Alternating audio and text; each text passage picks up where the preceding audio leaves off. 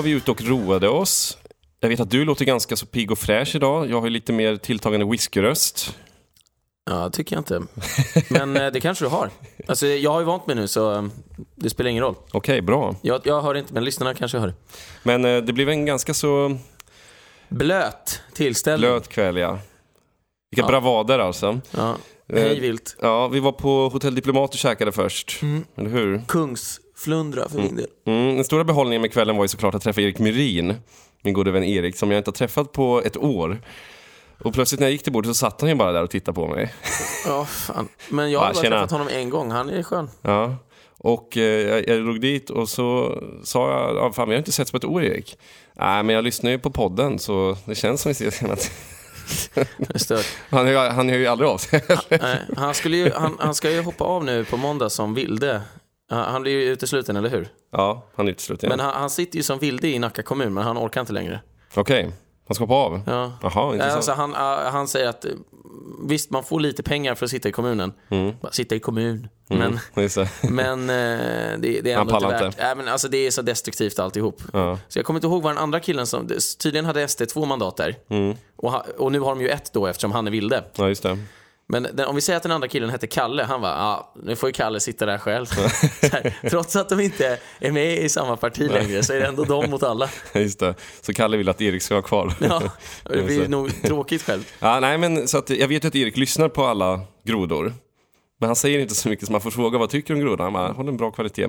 Så att jag vet att han lyssnar på det här och jag tror det är första gången han omnämns i podden. Erik var ju bland annat den som jag och William genomförde den här torgmötesturnén med 2014 när vi åkte över hela Sverige. Vi började i Haparanda och slutade i Malmö, därefter Göteborg och sen Stockholm. Brukar man inte säga om Han var Haparanda till chaufför. Ystad?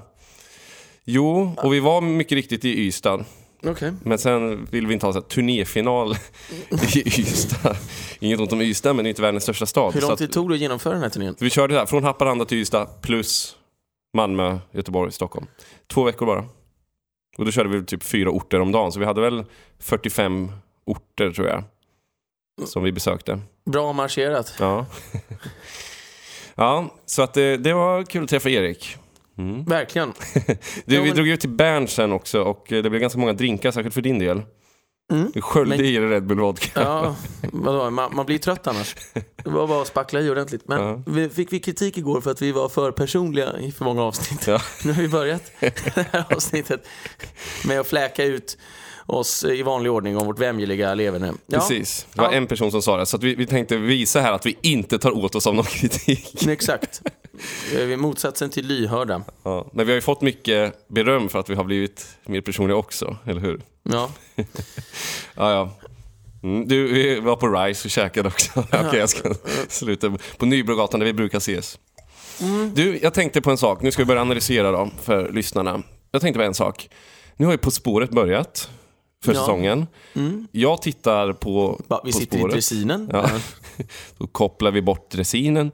Nej, men jag tittar ju på På spåret. Jag har aldrig sett det programmet. Är det så? Alltså jag vet ju exakt vad det är. Jag har ju, jag, min mormor och morfar tittar ju på det. Ja.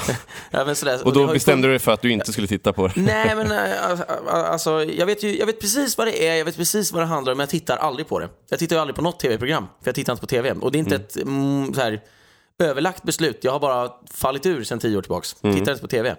Men i alla fall, du hade något att säga. Ja, alltså jag tycker det är intressant för att jag tittar ju på programmet för att jag tycker att det, det är helt okej. Okej. Inte så att jag är lyrisk, inte så att jag sitter uppe, jag har inte ens någon tv som jag tittar på. Så jag kollar väl möjligen på SVT Play då i efterhand. Men eh, det har alltid stört mig väldigt mycket att På spåret, som ändå är ett hyfsat kvalitetsprogram, är så nedlusat av politiskt korrekta figurer som att det, det är ju bara egentligen journalister och eh, eh, etablissemangspersonligheter som bjuds in till det där programmet. Och Det är precis som med sommarpratarna som vi pratade om i somras. Just att, att titta på sommarpratarna och det är ju verkligen den här ryggdunkarklubben du bjuder in bjuder ju aldrig in några kontroversiella personer som får sommarprata egentligen. Utan det är ju verkligen de, grå eminenserna som får sitta där. Framförallt så bjuder de in, bjuder in väldigt tråkiga personer, Mm. tycker jag. Göran Hägglund, han, han är ju faktiskt tråkig. Han, Ja, de facto. ja, men han har ju fått rykte om sig att vara rolig. Nej, men de, de bjuder, borde ju bjuda in Lars Vilks. Ja, Alltså det skulle ju vara intressant att lyssna på. Även om man inte håller med är det så- intressant. Alltså, det skulle vara intressant att... dressinen, Lars Vilks och Ian Wachtmeister.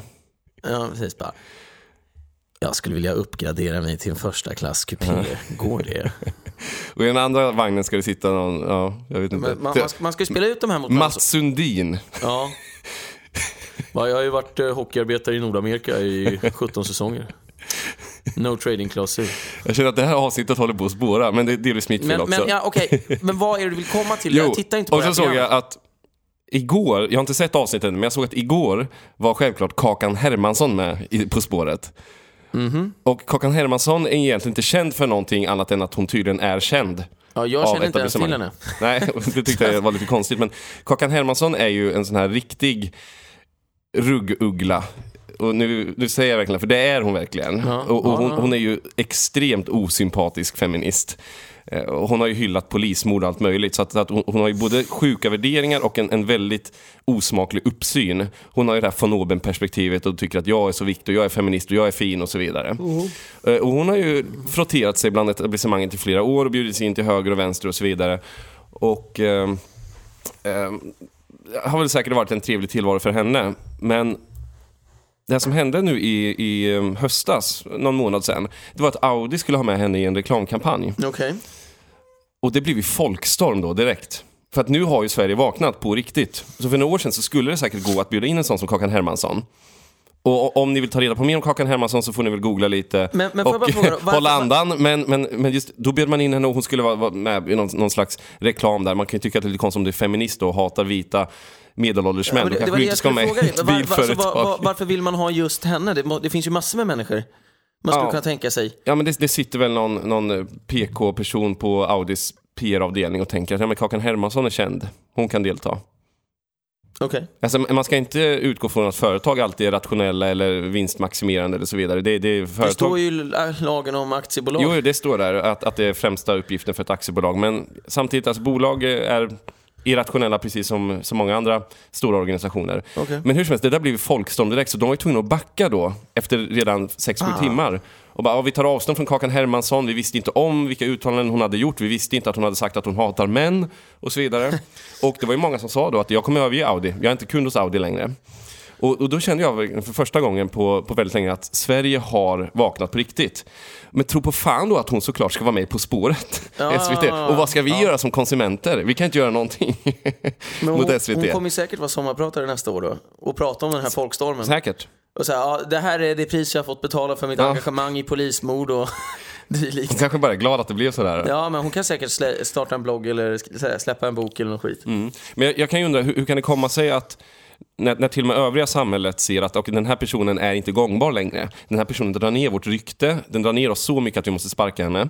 Mycket riktigt. Men SVT såklart ska insistera på att bjuda in henne till På spåret, första, De kanske tänkte bästa att det skulle få spåra ur. Göteborgsvitsar. Brum-dum-dish. Nej, men eh, jag vet inte. Jag har ingen aning. Du är något På spåret Erik. Oh, Kostnaderna skenar. Haha. Ja, Ja, måste, Eller va, det går som på räls. ja, men vi får tåga på lite här. Och eh, Tåga på. det är för lite tåga i det idag Erik. Ja. Mm. I alla händelser. Men okej, så hon är med där. Hur gammal är den här individen? Mm, jag googlar Jag men är tror, hon 40 eller är hon 50 eller är hon 60 eller är hon 30? man kan ju tro att hon är 50 men hon är född 81. Ah. Mm. Ja, tråkigt att bli kärring i förtid. Men, eh, Mm. Men så, jag, jag undrar ju bara, hur, hur kan det komma sig att, att du... Vad har du för analys? Varför bjuder SVT in den här typen av personer, personligheter som man vet är avskydda och hatade bland, ja, kanske inte som individer, men, men för det de har stått för, det de har sagt. När de är så pass illa omtyckta så, så insisterar man ändå på att bjuda in dem. Jo, men precis. Jag, jag tror att det är så här. Precis som att många människor som, som redan är kända eh, vill hålla sig aktuella hela tiden genom att ja, figurera i media. Så man gör saker som gör att man är fortsatt, liksom, man bygger ut sitt kändisskap så att säga. På samma sätt, för att nu låna din favoritmetafor, så vill ju alla ha en catwalk. Och jag tror, att alla, jag tror att den nya grejen hos alla de här människorna är ju att alla vill ju ha en sån här shitstorm på sig. Så att de kan säga, jag har fått utstå hatet på nätet. Eh, fattar ni hur det kändes när Audi inte ville ha mig i sin reklam längre?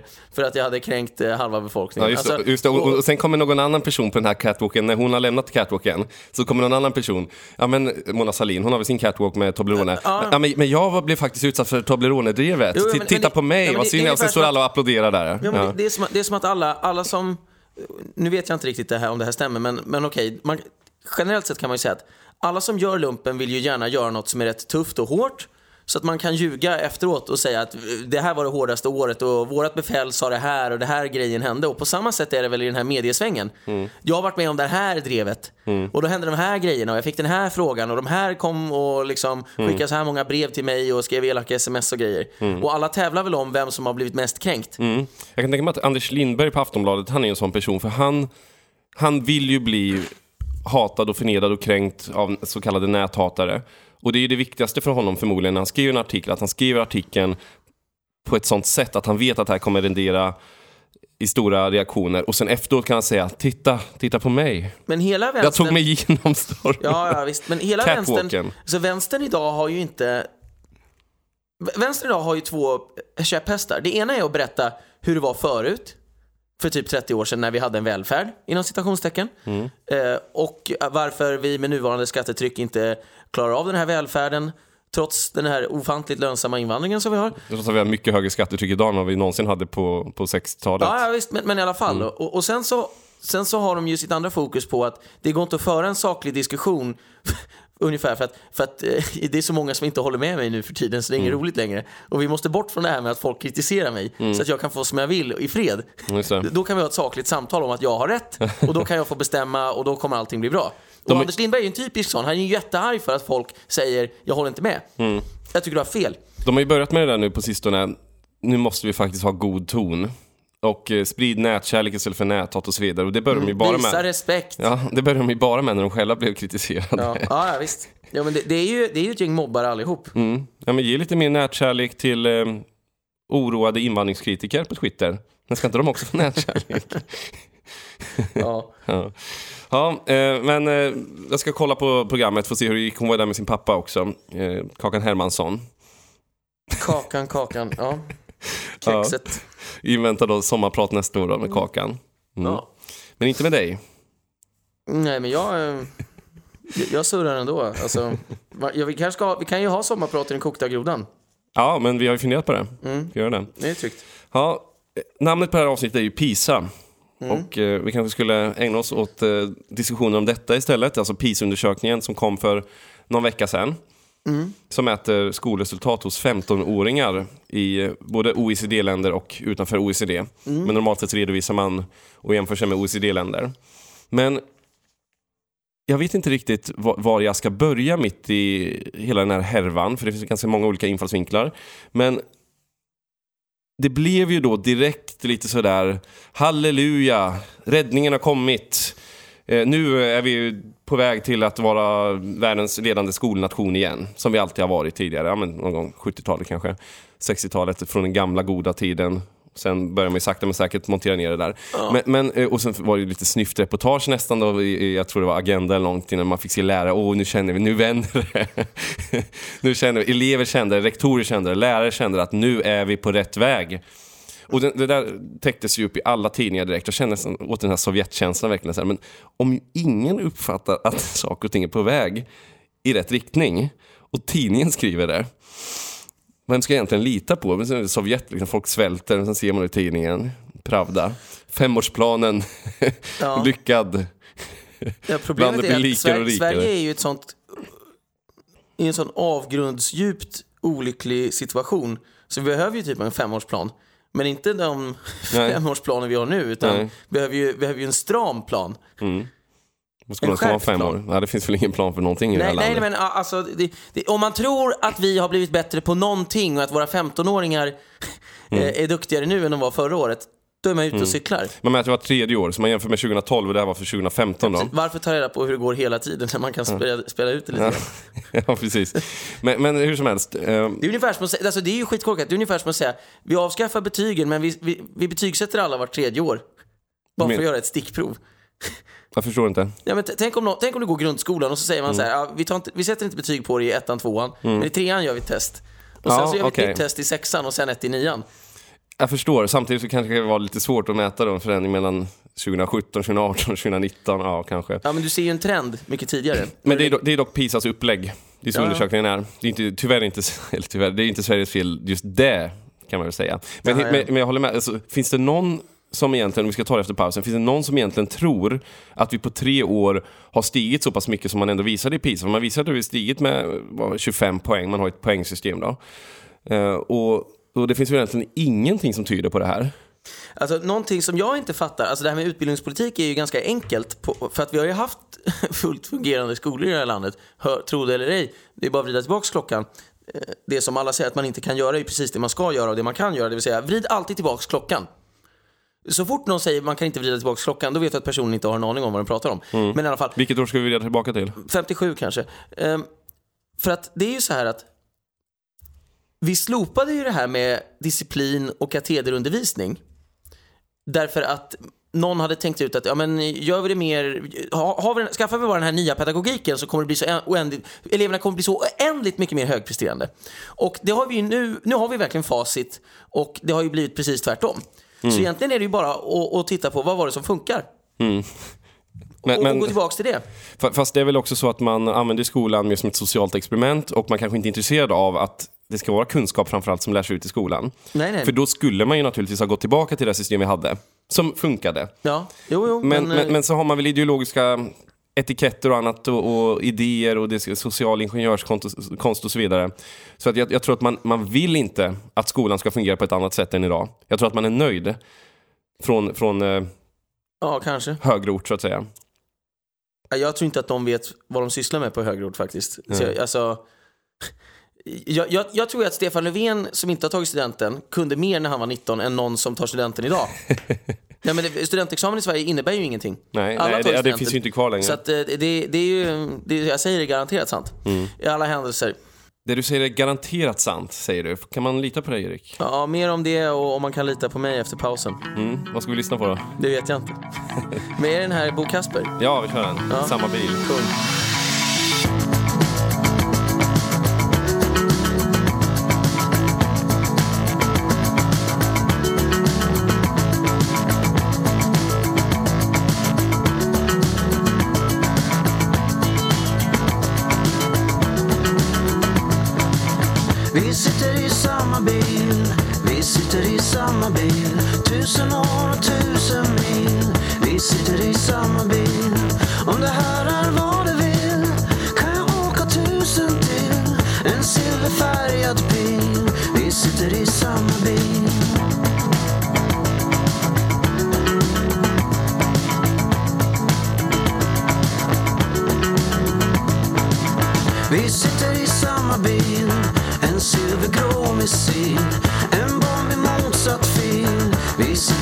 Sitter i samma bil Om jag somnar för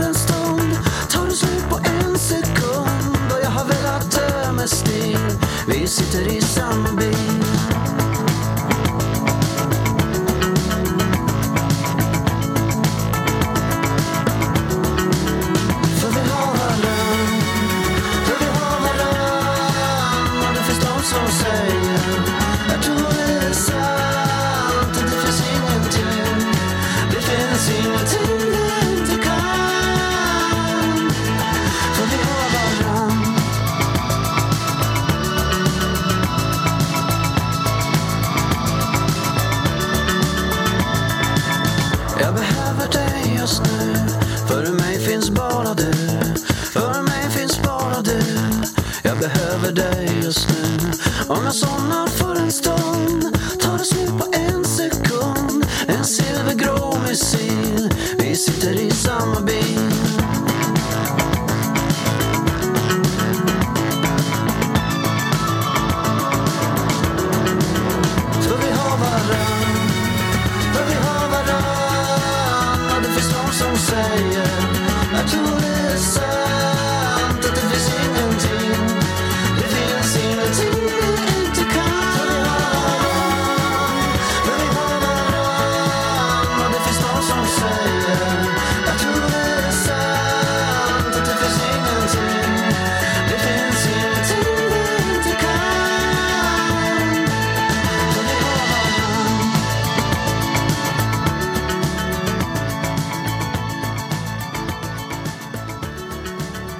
Jag läste ju alltså PISA-undersökningen och eh, det visar sig att Sverige ligger ju... Du är garanterat nästan ensam om det i det politiska Sverige. Säkert. Men jag tänkte så här, okej, men jag går ändå till källan istället för att läsa alla analyser som är på Aftonbladet eller Expressen om att nu kommer Som räddningen. dessutom är fel. Ja, som är fel såklart.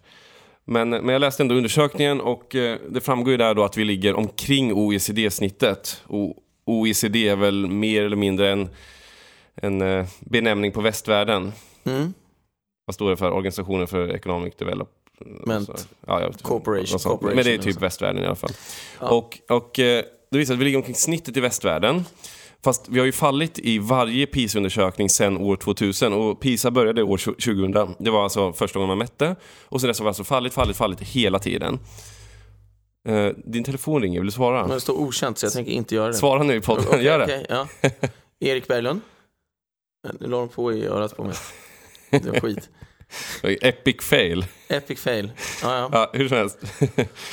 Eh, det, det, har, det har fallit varje mätning sedan 2000, Svenska Ja. skolan. Och eh, nu är alltså den första mätningen där vi hoppar upp lite i poäng. Mm. Så då kan man säga, okej, nu, nu, nu, nu är trenden i alla fall bruten. Men när man väl tittar mer på den här undersökningen så visar det sig att det, det finns inte alls några anledningar till att slå fast att trenden är bruten. För att eh, det, det jag såg att det här var faktiskt första gången som det här provet genomfördes på dator helt och hållet. Tidigare har man alltid gjort det med papper och penna. Och förra gången hade man ett, en liten del av provet, ett test, någon slags pilotprov då. Så att säga, eh, vad säger man, en testballong som var på dator. Och där fick Sverige väldigt mycket högre resultat när eleverna gjorde det på dator. Intressant. Ja, och, och nu har man gjort hela provet på dator, så, så det kan vara så att bara det faktum att du har bytt metod har gjort att vi har hoppat ur. För jag läste också att... Får jag göra ett instick här? När jag gick Mm. i andra ring år 2007 så skulle vi skriva någonting i svenska. Mm. Kommer inte ihåg vad det var. Och jag, jag skrev för hand och lämnade in. Mm. Eh, Och det var ovanligt redan då, men jag gjorde det i alla fall. För att jag är bekväm med det. Mm. Och eh, då sa lärarinnan, "Äh, du, du får renskriva det, jag kan inte läsa det. Okej, jag kanske inte har världens vackraste handstil, men eh, jag gjorde det i alla fall. Och när jag hade renskrivit det och lämnat in det igen, då sa man, "Eh, jag orkar faktiskt inte läsa din handstil, du får skriva det på dator. Hade du så dålig handstil? Nej, men, men jag säger bara att eh, jag, är- jag, är inte förvå- alltså jag är förvånad över att de har eh, liksom digitaliserat de här testerna så här sent. Ja, men för folk orkar inte göra någonting längre. Ja.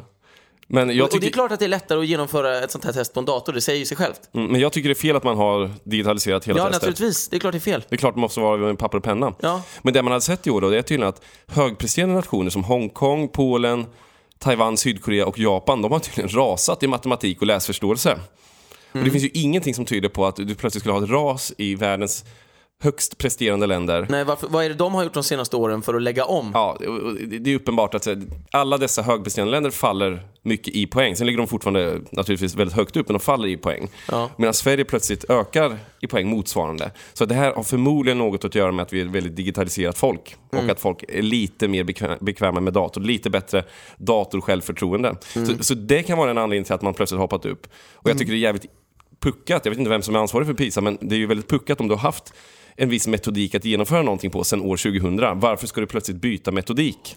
Ja, men Men, men för du kan inte jämföra längre. Det går inte att jämföra. Nej, men det är därför jag alltid drar fram det österrikiska skolsystemet. Därför att eh, där är ju allting samma sak. Samma sak som det har varit i hundra år. Mm. Så alla vet ju alltid, jaha, går du humanistlinje och går sista året, ja men då kommer du läsa brott och straff. Ja. Farfar vet det, pappa vet det, mamma vet det, kusinerna vet det. Alla vet, för alla gör samma sak. Och det gör att du kan mäta över tid. Du, du får ju relevanta Mm. måttstockar på vad är kunskap och vad är inte kunskap och hur bra går det och hur bra går det inte. Här ändrar vi ju allting hela Mm. Ja. tiden. Så det går ju aldrig att backtracka någonting. ja, just det. Men alla vet ju i Sverige egentligen att det var bättre förr. Ja, just det. Eh, Men, men som sagt, så det, det går inte att jämföra nu. Vi vet inte riktigt vad det beror på. Eh, Och sen, sen kan jag också känna så här att vem ska du jämföra dig med? Ska Sverige vara nöjd med att vi ligger strax över OECD-snittet i, eh, om det nu är läsförståelse och eh, Ja. naturvetenskap. För man, man mäter ju läsförståelse, naturvetenskap och matematik. Och då säger man, ja men vi ligger över OECD-snittet. Det hade varit intressant om någon men frågade? Fridolin. Ja, men det hade varit intressant om någon frågade Fridolin. Okej, nu sticker Sverige iväg här och det förstår vi att du är jättesugen på att ta all cred för. Mm. Vad är din personliga analys av Polens ras Ja. i den här mätningen? Va, vad tror du polackerna har missat Ja, att göra? Japan och Taiwan har rasat. ja, ja, precis. Vad har vi gjort rätt som de har gjort Mm. fel? men det blir ju löjligt. Ja, ja, men redan där är han ju avslöjad. Va, va, vad tänker du berätta för Japans utbildningsminister nästa gång du träffar honom? Ja, så, så enkelt är det ju. precis. Vad ska de lära sig av Sverige? Ja, ja precis. Men, men sen är det ju också så att om du, om du har OECD då som måttstock för vad som är bra och dåligt i Sverige. Ja. Dels är det ju naturligtvis fel för att Sverige ska inte vara nöjda med att vi är i mitten av OECD för det finns väldigt många fattiga länder som inte ens har haft tid eller pengar att bygga upp ett adekvat skolsystem.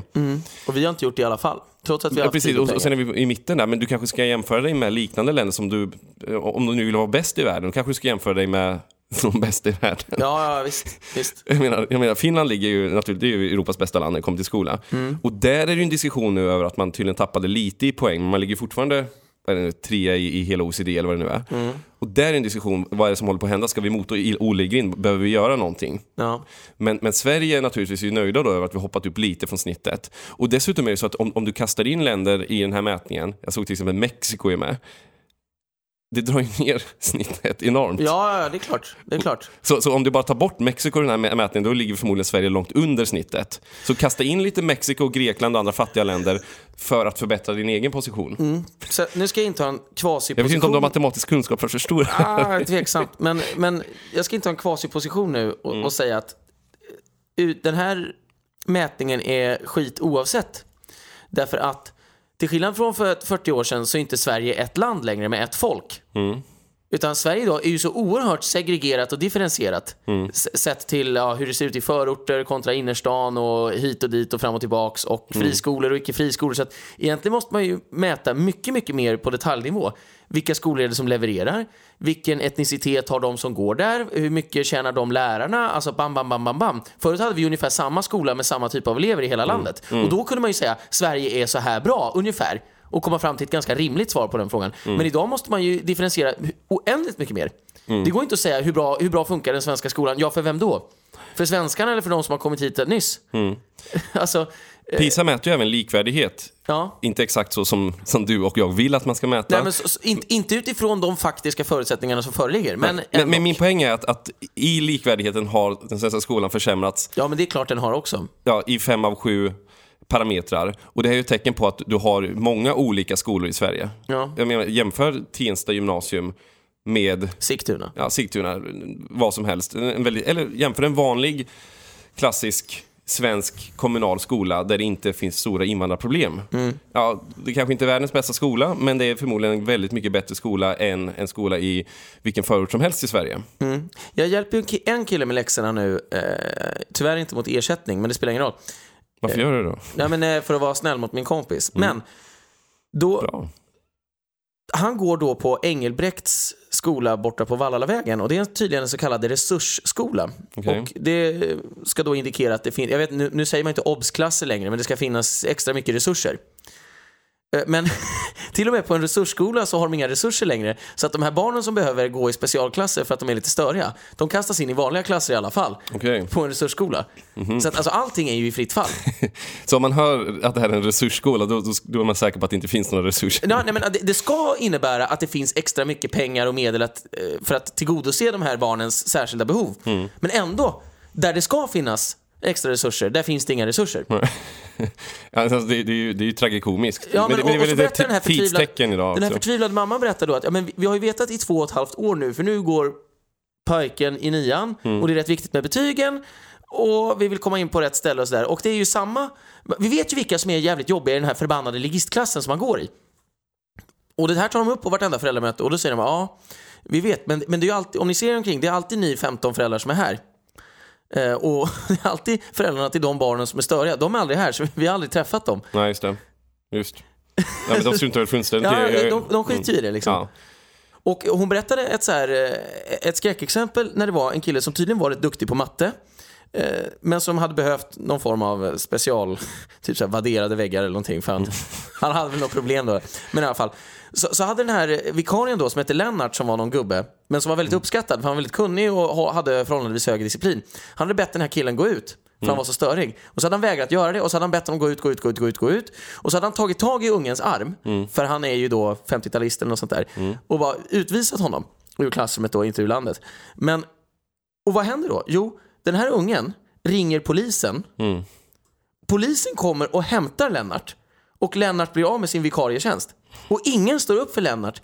Inga föräldrar, inga elever, inga lärare och inte rektorn heller. Nej, såklart. Total anarki. Nej, jag är inte förvånad. Nej, nej, nej, jag men- borde ju bli arg, men jag, jag, Ja, känner mig man, helt... man är ju blasé. Alltså, det är att det är vardagsmat nu. Men, Ja. men det, är ju, det är ju sinnessjukt. Ja, You couldn't make this shit up. En, en av Alliansens största framgångar som man själv tyckte, det var ju att man gav lärarna rätten att säga åt eleverna att de inte fick ha keps på sig i klassrummet. Det, det fick man ju inte för några år sedan. Nej, nej. Det, det, med mycket stor möda så lyckades man ju få igenom det till slut, att läraren skulle få bestämma att det skulle vara kepsförbud. Men det var också någon, någon slags mänsklig rättighet, Mm. det att var ju något sånt där, på det här är en del av elevens identitet. Ja. Och, och då har man inte förstått att identiteten brukar sitta på insidan av huvudet, inte på utsidan. Men det beror ju, det är klart, det beror ju på hur, om man har något i huvudet eller inte. Elevens okränkbara rättigheter att få keps. Mm. Men nu, jag gjorde faktiskt som så att jag gick tillbaka till PISA år 2000 också. Så jag tittade på PISA-undersökningen år 2000. Jag har gjort min hemläxa. Och, Till skillnad från alla som går i svenska skolan. Ja, det finns väl knappt några läxor längre. Nej, men jag, jag läste PISA-undersökningen från år 2000 och jag tänkte att det är intressant att läsa vad, hur Sverige låg till då. Svenska skolan var ju på dekis redan då, Ja. men det var inte alls som det, som det är nu.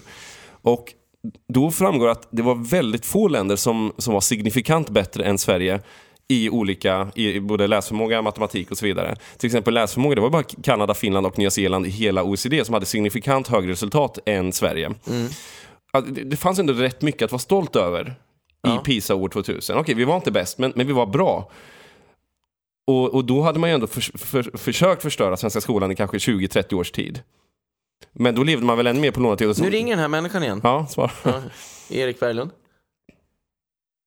Jag hör bara musik. Musik. alltså, Lät, känner- lät som någon julmusik. Alltså det lät väldigt dovt och avlägset. Okej. Så. Ja, det, var- det var ingen som svarade. Konstigt. ja, hur som helst. Eh, vad var jag? Jo, år 2000. Så vi hade ändå ganska bra resultat då. Men eh, vi var, man såg att det började gå ut för sen liksom, kollar man 2003 och det har gått ut för mer, sen 2006 gått ut för ännu mer och så vidare. Men år 2000 då skrev man ganska öppet i PISA om att det som drog ner Sveriges resulta- resultat var den höga andelen invandrarelever. Men det, det, det nämns kort i, i dagens PISA och att det här förmodligen inte är några problem såklart. nej, självklart inte. Svenska Skolverket och som skrev att det, det är bara en tillgång. Men år 2000 så, så flaggade man ju för det här och då skrev man att elever med svenska som modersmål presterar bäst och klart över medelvärdet för OECD. Elever som har ett annat modersmål presterar klart under medelvärdet för OECD. Skillnaden här var alltså elever med annat modersmål än svenska hade bara 455 poäng medan svenskspråkiga elever hade 500 poäng. Då. Det blir ju ännu större skillnad om du tittar på elever som inte är födda i Sverige. Du kan ju ha invandrarbakgrund och ändå vara född i Ja, Sverige och så vidare. ja. Så att eh, redan där förstod man att okej, det här med massinvandring, det kanske är det som drar ner resultaten i svenska skolan. Men som med allt annat. Ja, som med allt annat ja. Men, ja. Men, men det där är en elef elefanten i rummet. När, när politiker ska diskutera skolan så diskuterar de ju aldrig invandringseffekter på skolan. Och jag säger inte att det är all problematik som finns, men det har ju definitivt varit en av de absolut största förklaringarna till att vi har tappat i varje PIS-undersökning. Ja, naturligtvis. Och det är inte bara det att de eleverna presterar sämre. De, de tar ju alltså lärarkapacitet från de andra eleverna. Ja, precis. Så att du kan inte mäta exakt vad det kommer att leda till, men du vet ju uppenbarligen att det kommer eh, ha extremt dåliga effekter på även Ja. för de svenskspråkiga eleverna. Ja. Just det.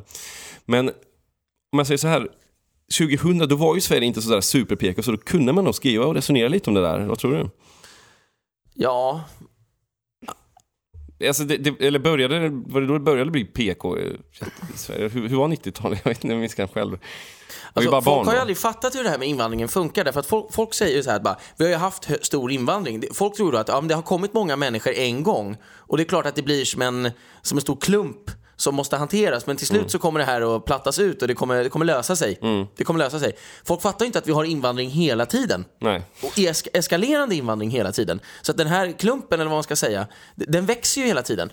Och den, den, den tär ju på varje samhällssystem. Över hela linjen. Så man tänker att det är en, en engångskostnad nästan då? Och den, Ja, men alltså, nu, nu ska jag inte vara makaber och jämföra det med, men det, nu ska jag göra det i alla fall i och för sig. Men, nu ska jag säga, ja, men fo- folk tänker sig, jaha, det här med invandring, ja, men det, det, kan nog, det har nog aldrig varit så här förbjudet att säga att på kort sikt så har det negativa konsekvenser. För att folk kan inte språket och det blir lite kulturell diskrepans och osäkerhet och sådär. Men, men på lång sikt så är det ju en jättevinstaffär. Och då tänker ju folk att, jaha, det här kanske innebär att jag, jag blir lite sjuk ett tag. Men sen så när jag har blivit frisk så kommer jag bli friskare än någonsin. Men, men folk fattar ju inte att Sverige blir ju sjukare och sjukare hela tiden.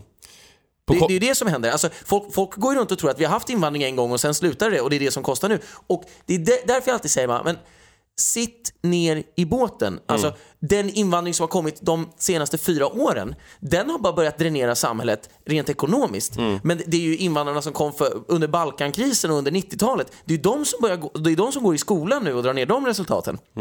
Intressant. Alltså, de, här afghanerna, de har inte börjat. Nej, en del har väl kanske gjort det. Jo, jo men, men du fattar, alltså, på bred Nej, men jag, jag håller med helt om att, att invandring det, det är en kostnad på kort sikt och det är en ännu större kostnad på lång sikt. Ja. Och nu snackar man om invandringskrisen från förra året, så här, jo, men, men den har ju knappt börjat. Alla dessa, är det 100 000, Who knows? 130 000 som är inskrivna i Migrationsverkets eh, system och som kommer få uppehållstillstånd och så vidare, de ska ju ut i kommunerna. Ja, Snart kommer de och konsumerar bidrag. De ska sättas i skola. Mm. ja. De ska ha vård, de ska Ja. ha omsorg, äldreomsorg för de gamla invandrarna och sådär. Alltså, de, de, de ska ha allt. Mm. Och det här har inte börjat än, för nu ligger det ju fortfarande, det mesta av den här invandringsvågen vi har haft de senaste två, tre åren, ligger ju fortfarande på statlig nivå. Ja. Men, och nu ser man ju direkt tecken på att kommunerna egentligen begår myteri mot, mot eh, staten. Mm. Vi tänker inte ta emot några, vi tänker inte fixa boenden och så vidare. Nej. Så gör de ju det i alla fall då, för att Ylva Johansson tvingar dem att göra det. Ja. Men, det- men det där är ju väldigt intressant för att Men förbered er en staten har bomb. invandring och, och tvingar sedan kommunerna att ta hand om det. Mm. det, det, det, det Ja, ja. visst, visst. Men Den här vänstra handen vet inte vad den högra gör och tvärtom. precis. Men åter till PISA då, kan det inte vara så, om, om jag ställer en kontrollfråga, kan det vara så att vi har förbättrats? Nej, garanterat, alltså, garanterat inte. Jag Garanterat jobbar ju inte. med det här. Ja. Ja. men, men jag, jag gör ju det, alltså, jag ser ju moraset. Ja, Eh, för du är privat läxhjälp så du, du, Ja, ja. du ser hur det blir sämre och sämre för varje år eller? ja, visst. Jo, men det, det blir ju bara sämre och sämre och sämre. Hela tiden. Så det finns inte en chans i helvete att den Nej. svenska skolan har blivit Totalt, något bättre? Totalt utslutet. Alltså folk Så den är, den är sämre nu än för tre år sedan? Ja, självklart. Lyssna på vad jag säger. Nej, men, Nej, alltså, men vi vi inte bara jag har jobbat med det här sedan 2013. Jag har aldrig träffat någon från åldern 15 till studenten, 19 det vill säga, Mm. som kan gångertabellerna. Jag har aldrig träffat någon som kan gångertabellerna. Det, va, va, alltså, det finns ju inget att snacka om. Ni kan ju lägga ner det här mätandet och börja lära folk gångertabellerna. 6 gånger 6 är det någon som vet vad det blir? Nej, är det 32? Är det så? Ja, ja men det, det är ju så. Alltså, Alla vet att det är 38. Ja, Jag nej men... Ja, det, det, det är ju så- Alltså jag vet inte... Ja, vi, vi måste ju ha tragglat om... Jag kan inte säga fel. Jag vet att 7 gånger 7 är 49. Man, man har ju ältat det så många gånger så att det sitter i handleden eller vad jag ska säga. Okej.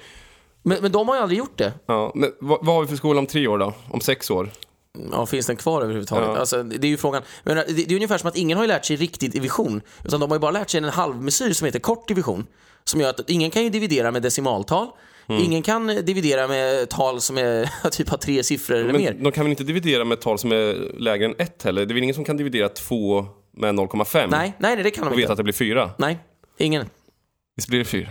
Ja, nej, men så är det ju. ja, nej men det, det är väl helt kört va? Ja, fullständigt. Ja. Jo, men alltså, jag, jag kommer ihåg att vi höll på med bråk i sexan, eh, i sjätte klass. Mm. Och, och jag minns att jag tyckte, åh, det här ser lite obehagligt ut. Mm. Ja, men sådär, när man, ö, blir det här jättekrångligt nu? Men det var ju bara att piska i sig hur man gjorde. Sen är det ju bara, det är siffror, det är bara Ja, men det är ju gymnastik, du måste ju värma, du måste testa ett tag och, och tänja och så vidare. Men, men det finns ju ingen på gymnasiet idag som vet hur man eh, dividerar med bråk. Nej. Eller någonting. De kan ju ingenting och det är ju lätt. Alltså bråkdivision, det är ju bara att du vänder på det bortre bråket och kör multiplikation. Ja. Och så här bara, ah, eh, måste jag ha samma nämnare nu? Men kan du lära ut det här till dem? Alltså har de kapaciteten att ta in detta?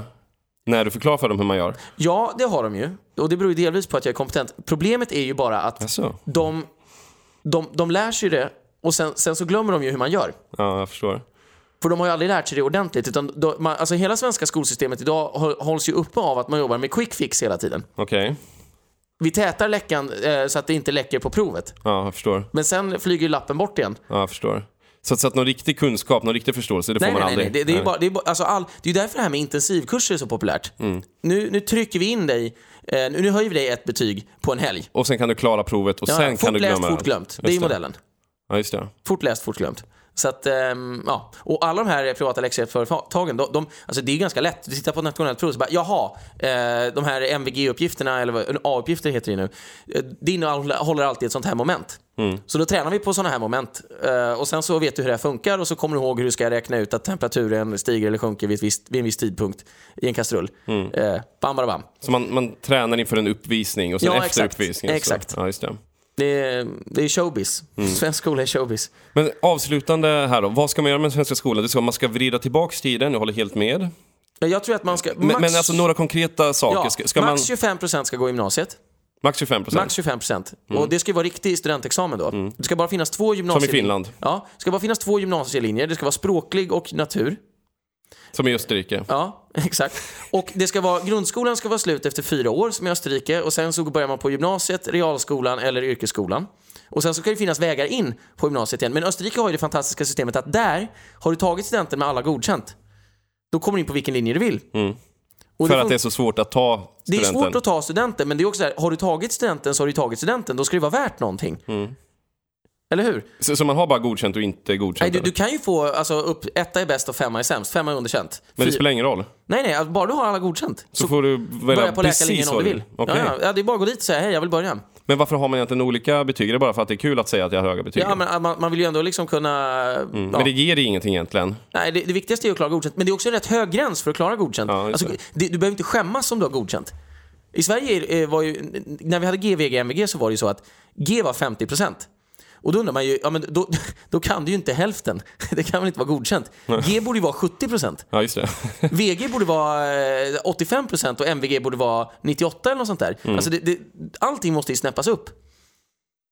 Så man har det mer lite som sporre för dem. Att, Ja, det är ja, men kul alltså- för dig att ha, ha Ja, men högsta precis. betyg. Alltså, men det är det- jävligt svårt att bli godkänd från början. Ja, och, och det gör ju också att har du väl kommit upp på en godkänt nivå, då är det inte så jobbigt att ta sig till nästa nivå. Så det är nästan värt att plugga lite till för att få Ja, ganska hög marginalnytta på det. Mm.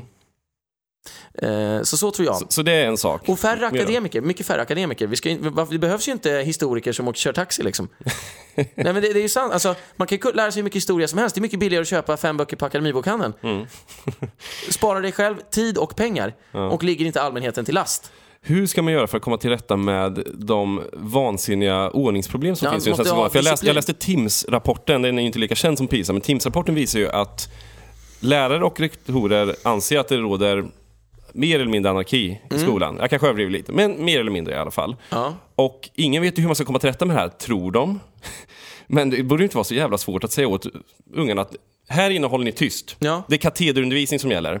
Ja. Ni ska inte springa iväg och googla, inte springa Ja, iväg och läsa man ska ju Wikipedia. ha eget arbete eller något sånt där, eller lära, försöka lära eleverna ansvar. Utan de ska ju få tydliga, det här är vad vi ska gå igenom idag. När du kan det här så har du lyckats. Mm. Det här är läxan tills imorgon. Varsågod, verkställ. Mm. Varje lektion ska vara 40 minuter på, som på Tyska skolan. Ja, men det var ju så. 15 minuters genomgång, 15 minuters eget arbete, 10 minuter för frågor. Här är läxan. Verkställ. Vi ses imorgon. Mm. Alltså väldigt enkelt. Det ska vara effektivt hela tiden. Men alltså, man måste väl återgå till katederundervisning med auktoritet? Ja, ja absolut. Ja, det är självklart. Jag menar, om, om du sitter och stör, ja men då får du Där borde ett kvarsittning. lärare. Ja. Annars, alltså, de ska ju lära Men du ut. ska ju få kvarsittning Ja, om ja, du inte håller tyst. Ja, jag har ju fått kvarsittning. Jag fick skriva av alla skolans ordningsregler en gång. Okej, berätta. Det får bli avslutande episod här. Jag kommer inte ihåg vad jag hade ställt till med jag var tio år gammal. Och så sa de bara, här är ett kompendium med ordningsregler. Var det på tyska eller Ja, svenska? på tyska. Du skriva av Du gick på tyska skolan? Ja, du fick skriva av dem tills dagen efter. Alltså, då tyckte jag det var väldigt jobbigt. Mm. Alltså, nu är det ju någonting man hade gjort på två timmar. Ja. Men för en tioåring, så, man skriver ju inte så fort. Och man tycker att det är så fruktansvärt tråkigt och jobbigt. Så man, man har inte framförhållning att tänka sig att jag, jag river av det här nu så kan jag göra något annat sen. Så man satt ju och åmade sig i säkert åtta timmar och bara, "Äh, en regel till. Skötte du det efter det då? äh, Alltså, det funkar inte. Ja, men det är ju bra. Man lär, lärde sig skilja rätt från fel. Man visste ju när man gjorde fel att man gjorde fel i alla fall. Det är inte som nu, jag jag funderar ju aldrig på att ringa barnens rätt i samhället om jag säger så. Nej. Utan jag visste ju att jag var besvärlig. Vi har ju en gemensam vän som vi inte ska namnge här, men han sa ju att, att han var jävligt stökig i skolan. Och det var ändå på den gamla tiden när det ändå fanns en hel del män med auktoritet i skolan. Och en av hans lärare hade ju typ mer eller mindre tryckt upp honom mot väggen och sagt att nu håller du käften och skärper till dig. Ja. Jag tror han hette Urban den här personen. Okej. Alltså inte vår vän, utan den person som gjorde detta. Ja. Jag det och, och, och han sa att efter det så skötte jag mig. Ja. Det, det räckte med en enda gång. Men han här- statuerade exempel. Det här är också ett problem med när någonting går fel i samhället. Och det är det att det finns ju inga, jag ska inte säga att det inte finns några, men andelen kompetenta människor som söker sig till skolans värld har ju minskat dramatiskt under flera år. Ja. Så det gör ju att vi har ju fått den sektorn, eh, liksom har ju ett underskott på duktiga människor. Och, och talang och begåvning. Med talang och begåvning.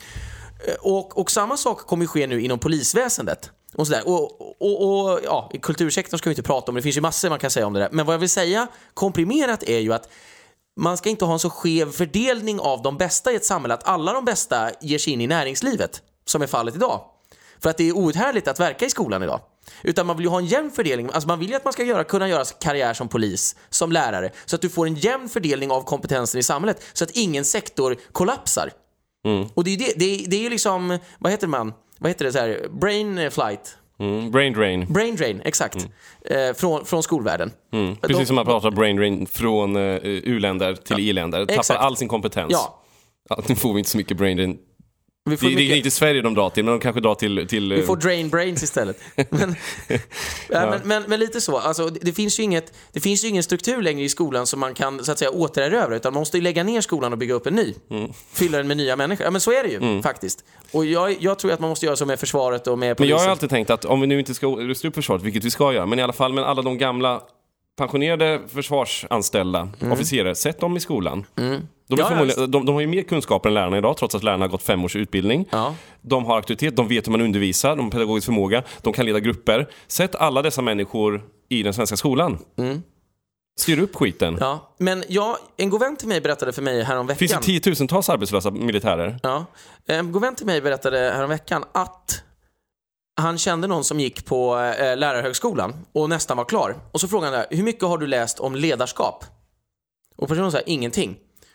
Och det är ju helt obegripligt. Du måste ju ha ledarskapsförmåga om du ska vara lärare. Du ska ju ändå styra en grupp med 25 ungar och det kan vara ganska jobbigt. Mm. Ja, men och, och, och, bo- för, du, för barn är ju, är ju svårhanterliga. Du måste ju vara lite vän med dem samtidigt som du inte får förlora respekten. Och då menar jag inte vän, men de, de, måste, de får inte tro att du är elak för då blir de ju ledsna och bryter ner sig själva. Och börjar gråta och slåss och allt möjligt sådär. Så det är en Den klassiska respekt som ska finnas mellan adept och läromästare. Ja, exakt. Och, och då undrar man ju, om du inte har fått lära dig ledarskap överhuvudtaget, hu- hur går de då tillväga? Och då hade den här flickan sagt, nej men vi, vi, de har sagt att vi ska improvisera. Så, här, så att, aha, så att ni ska börja lära er hur ni ska vara som lärare när ni väl fått jobbet. Ja, ni ska det. inte lära er det på lärarhögskolan. Nej, precis. då kan vi lika gärna lägga ner lärarhögskolan. Ja. Ja. Men Jag ska flyga ett flygplan här. Jag vet inte hur man gör, men jag ska lära mig Ja. under tiden. Hur landar man? Ja. Som sagt, hitta, hitta ett sätt som funkar för dig.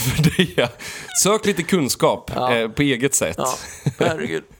Ja, det finns många olika sätt och inget sätt är rätt, som man brukar säga. Nej, nej, nej, nej. nej. Det är allt individuellt. Ja.